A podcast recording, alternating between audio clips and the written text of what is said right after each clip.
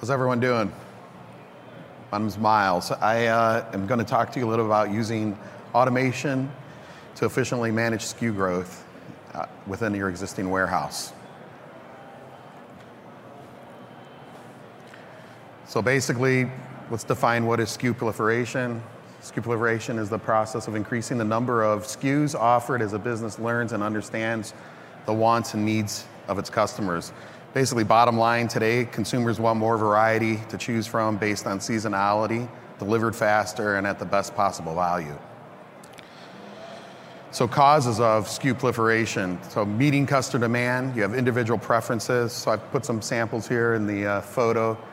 A lot of times you have the same product, it's just packaged different. Same SKU in the package, but it's just a different package. So you run into things like package sizes, you have travel sizes, personal sizes, bulk sizes, uh, customer service level requirements, same day, next day, two day. There's all these things going on in the warehouse that causing a lot of problems, and SKU proliferation is one of them.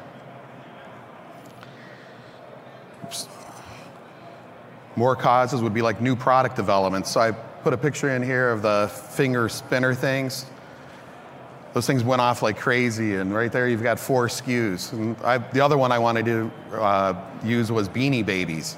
Beanie Babies started out with like nine characters, and it exploded into this huge. People have massive collections, but each one of those is an individual SKU that at some point someone had to had to manage, had to handle in the warehouse, had to distribute, receive the whole nine yards wreak havoc, you know, wreaks havoc on your operation. Um, private labeling. I've worked on projects where, you know, for brake pads. Brake pads, they're just in a different box. Most of the brake pads are the same brake pads, you know, that's different performance, different label. Most of them are basically the same brake pad, it's just labeled differently. But every time you label something differently, it's a different SKU in your warehouse. You have to manage it differently. Uh, management of inventory. Basically, if you're not weeding out the slow movers or the dead items, they're occupying valuable space in your warehouse. Uh, you need to basically clean out your warehouse some. Um, and addressing seasonal SKUs, uh, getting rid of those and freeing up space in the warehouse for active product. Uh, mergers and ac- acquisitions are, are huge as far as SKU proliferation. All of a sudden, your inventory doubles because you've acquired another company or you bought someone or someone bought you now your, your SKU set is just doubled, and now you have a lot more to manage, and now I got to find space for that stuff if you're going into an existing facility and trying to consolidate a facility. And then uh, re- retail, e-com, omni-channel. So have a lot of different variations in business channels. Uh, e-com, you have a, a certain set of SKUs. Retail, you have a certain set of SKUs. Ideally, you want to use omni-channel, pull from one uh, SKU inventory for all your business channels, but that poses a challenge in itself due to order sizes. So proliferation impacts, basically, if you look at Pareto's rule, the 80-20 rule, 80% of an operation's revenue is generated by only 20% of its SKU base. That means that the remaining 80% of the inventory is deemed as medium and slow-moving SKUs. The challenge is, is how do you pick it? A lot of times you want to pick it from the floor, it's most efficient, but you tend to run out of floor pick positions and putting uh, the slow and medium movers up in the air, which take an inordinate amount of time to pick. So if we look at that in conjunction with manual picking, so there's a 60-40 rule in manual picking. In a manual warehouse, you spend 60% of your time walking and only 40% of your time picking. Sometimes when I reference that, people say, I wish I was that good. Mine's more like 80 20. Um, so basically, there is no useful K- business KPI for walking. We're paying a lot of people are paying people to walk. You're really only get, making money at the pick. So you're paying more pe- people to walk more than actually pick. It's a big, big challenge. The challenge really comes in as your SKU base grows and you're trying to get SKUs in locations that are in the golden zone, so you're efficient at picking you're extending walk paths and you're making the walk paths longer.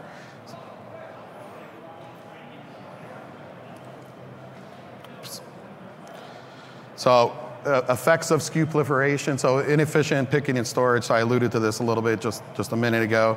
So increase order cycle times because you have longer, uh, longer pick paths or if you put things up in the air, You're basically using a machine to get up in the air. Machines are slow, they can only move so fast. So you, your cycle time increases. Uh, the, that's another, a big challenge, putting things up in the air. So ideally, you want to have your pick faces at the floor if you're in a manual pick operation, but then that requires a larger building. Uh, a lot of times, people will make smaller pick faces, but then you end up replenning more, just doing more replenishment. You run out of that item sooner. Now you have more labor uh, the uh, pick face. Um, not having the right SKU at the right place at the right time that's really the key. So that's why you're always reslotting and spending a lot of labor reslotting, getting things moved into that golden zone.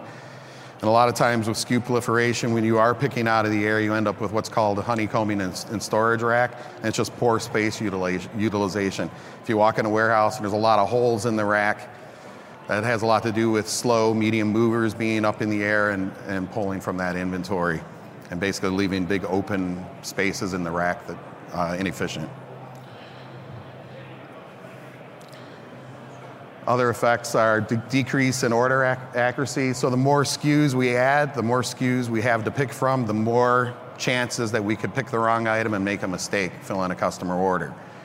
Uh, in, increase in reslotting frequency, that's what I alluded to. If you make the pick faces smaller, you spend more time reslotting just to get the product at the forward pick slots so you can actually pick it and uh, meet your customers' demands.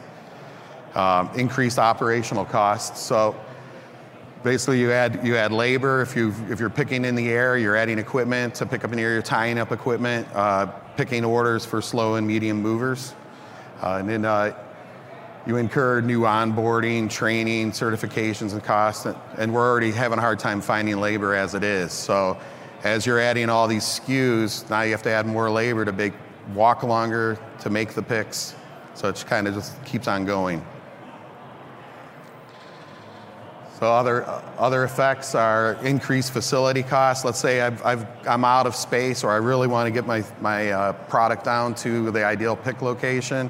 You may need a building expansion. You build a building expansion, you need more lighting, more heat, and just higher utility cost overall.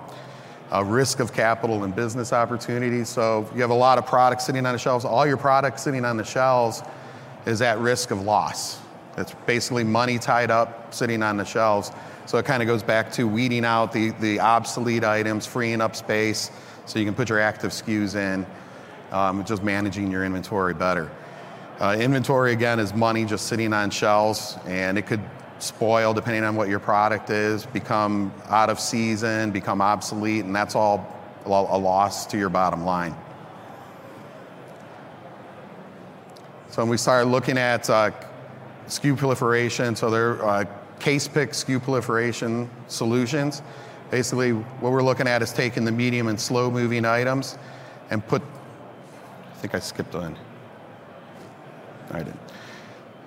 So this, yeah, your, your slow and medium movers, we're trying to get those to where they're efficiently, you can pick them efficient, that they're not bogging down your operation. So this example is a case pick SKU proliferation solution. So for example, if you have floor loaded containers that you're unloading, they're ocean containers, there's a lot of labor involved. Walking in the trailers, grabbing cartons and sorting them out to pallets. And I basically say if you're doing that, stop, you should automate that. That takes a lot of labor, a lot of time, and it requires a lot of safety stock because while that product's sitting on, on your dock, you can't allocate it to an order. So if we can get that into an ASRS system faster, basically I can allocate it and I can reduce my safety stock and I have less stock that I'm at risk of potentially spoiling, becoming obsolete, or falling out of season. SKU proliferation, it wreaks havoc on a, on a dock, and basically on the dock, you have a, uh, you're building pallets, and now you have safety concerns for both product and people. People are walking between pallets that are built on the dock, and then also your product is at risk of being damaged by being hit by fork trucks, So after receiving, an ideal solution would be potentially putting it into an ASRS system or palletizing it. If you palletize it, you get your densest storage. If you don't palletize it, you have air between, between your uh, SKUs, and it's expensive storage. So you got to kind of figure out, do I want to palletize this stuff? And it kind of matters how you're going to pick it also. So if I'm going to If it's high volume, high speed, I'm going to build a pallet and pick from a pallet. And if it's slower, medium movers, then maybe that's something I want to put direct in an ASRS system and make it available for picking. So when, we, when we're looking at an ASRS system, you want to, to keep the cost down, the capital cost of the system, you want to represent about uh, three to five days on hand of inventory in the system and then replenish the system as needed. But basically, the idea is uh, all the product is ready, available to, to fulfill orders. It's always in the golden zone because you're not going up and down aisles or going in a lift and trying to find that stuff, uh, your product. And then uh, it also enables automatic picking. So, big thing ASRSs are feeding goods to person workstations, and you eliminate or reduce the walking altogether. That's your biggest cost in the warehouse is paying people to walk 60% of the time. Case pick. Uh, so basically, the other thing is when you do case pick and you have uh, floor loaded trailers, a lot of that stuff doesn't come in labeled. Ideally, you want to have your, your product labeled.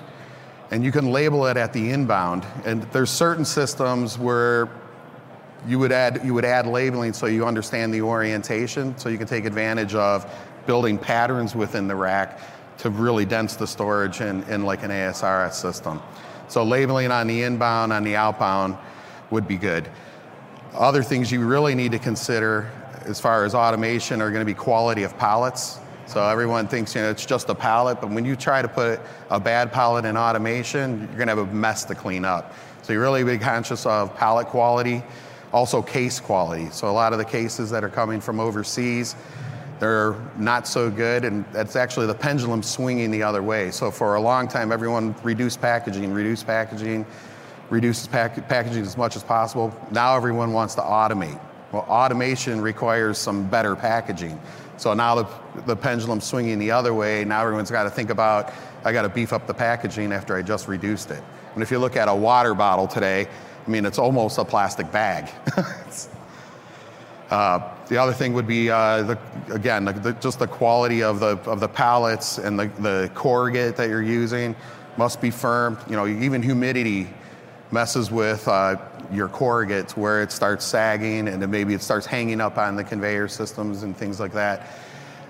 Got to start looking, if you want to automate, you really got to start uh, considering the packaging. So we run into situations where you know, the packaging's not so good and the packages are falling apart on, on while in the automation, which then now you have to basically have a lot of cleanup work. The other thing is, is sequencing. When you get to ASRS systems, sequencing erodes rate.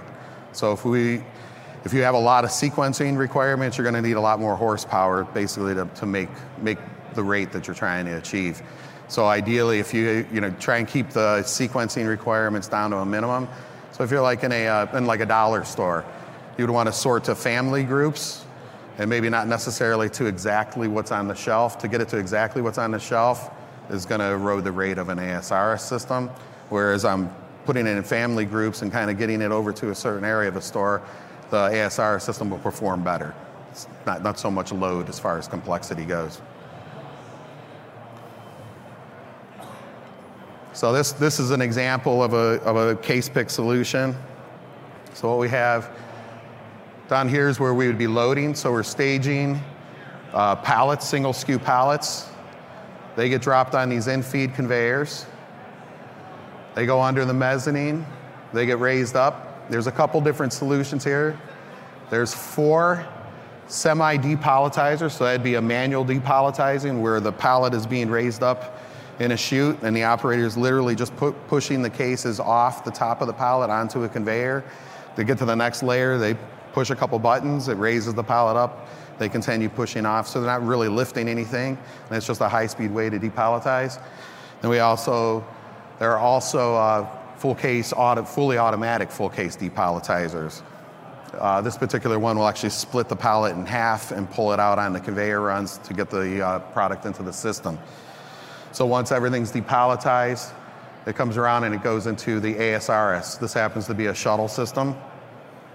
And this is basically for mixed, mixed case pallet building. So once, once we come out of the shuttle system, We come out, we come down and we tie in into a, uh, a print and apply area where we're applying the, the shipping label where, where it's destined to go in the warehouse.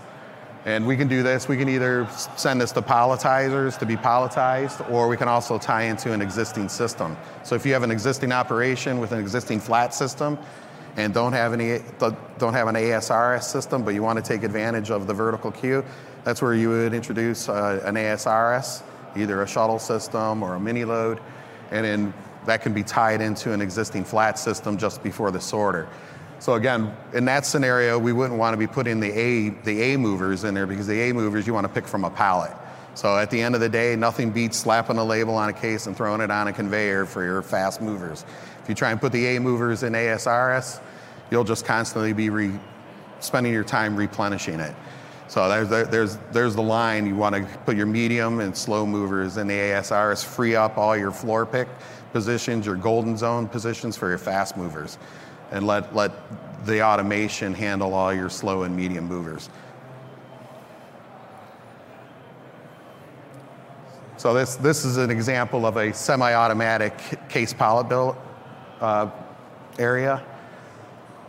So basically, there's a pallet in here that's not much smaller, or yeah, not much smaller than the chute, so it keeps overhang to a minimum. And so you're protecting the product. And so out of the ASRS, basically we're flowing product to the pallet build and the operator's just literally sliding it off the conveyor on top. When he builds a layer, hits a button, drops it down a little bit, and then just continues to build the pallet. So you have ASRS, we could, you, some companies have ASRS that can work in ambient, chilled, and frozen environments. And ideally, if you're in a frozen environment, you would want to be doing the pallet build outside of the frozen environment. So there would be a wall, air curtain, and basically all the product comes out to the, uh, to the operator. Not sure what happened there, but that was, the, that was essentially the last slide. yeah, so we, like I mentioned, we have the ability to tie into an existing system. Uh, you have the ability to do semi-automatic or fully automatic palletizers, or like I said, you can just fluid load in the trailers. Um, they, uh, ASRs are also highly effective for goods to person operations as far as feeding the goods to person operations. That's basically it. so I don't know if anyone has any questions, feel free to come up and ask me any questions, and I, what I can answer, I'll share what I know. Thank you.